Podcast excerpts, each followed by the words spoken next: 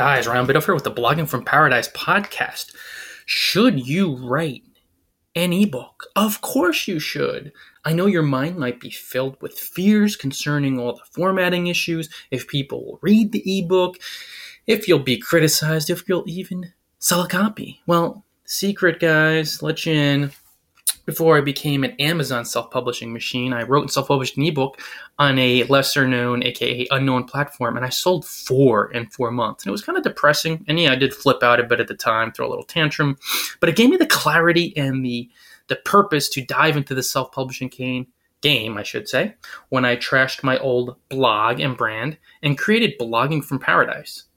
And once I went forward with that, people were telling me, like my friend Rob Cubbon, fellow digital nomad, you really deserve to write and self publish more ebooks. And I dove in full bore, and 126 ebooks later, I'm in the game. So, guys, go for it. The key is to allow your really the fun and love and passion of self publishing on a topic you know about. You tie it to a pressing problem that your readers are suffering, and you allow that love and passion to overcome the fear of self publishing. And there are some deep ones there, which I totally understand. But if you allow that passion, the love, and joy of self publishing to overcome the fear, you could become a self published author as well.